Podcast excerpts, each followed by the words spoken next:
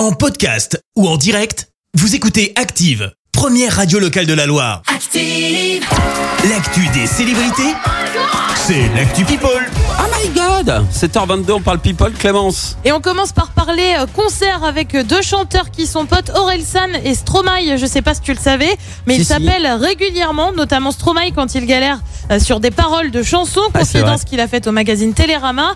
Alors si j'en parle, c'est parce que les deux ont fait leur retour sur scène hier soir et tous les deux dans des villes emblématiques. Orelsan à Caen, Stromae à Bruxelles. Bref, c'est bien, bel et bien le retour des concerts comme avant et franchement ça fait du bien. Mais du coup, je me pose une question, si, si je peux me permettre. C'était un concert de son nouvel album ou juste il a chanté ces deux titres qu'on connaît Alors déjà? lequel des deux? Euh, Ben Stromae, parce que Ah non, non, euh, Orelsan, concert, on connaît concert. tout. C'est-à-dire que les gens ont Il pu entendre fait- en avant-première son nouvel alors, album Pour, pour la petite info, j'ai des potes belges qui y étaient. C'est Oui. absolument fou. La scéno est absolument dingue. Ouais. Il a refait les anciennes, bien évidemment. Il a refait Papa Outé, alors on danse, etc. Mais il a fait le nouvel album et apparemment c'est Oh non Oh là là, je les déteste, ils ont tout en avance. Bruxelles, quoi. Ok, très bien. voilà. Ok.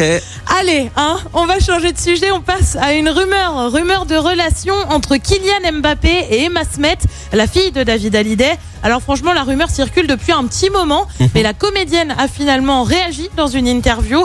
Euh, si je devais commenter toutes les photos qu'on prend de moi, je vais avoir du mal à m'en sortir. Comme tu le vois, c'est ce qu'on appelle de la jolie langue de bois. Elle ne précise donc pas si elle est en couple avec le footballeur de Paris ou non.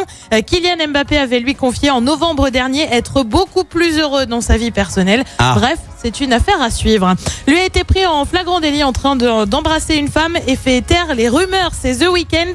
Il a donc été vu en train d'embrasser Simi Kadra, une copine de son ex Bella Hadid.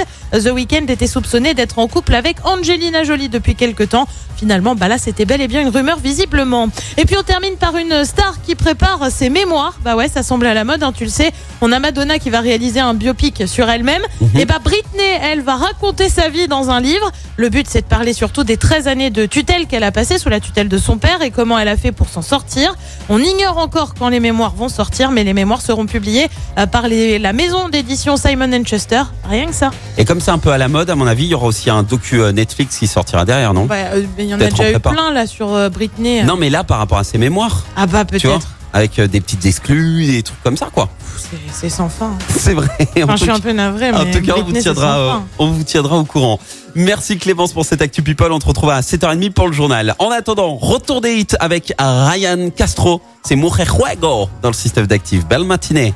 Merci, vous avez écouté Active Radio, la première radio locale de la Loire. Active.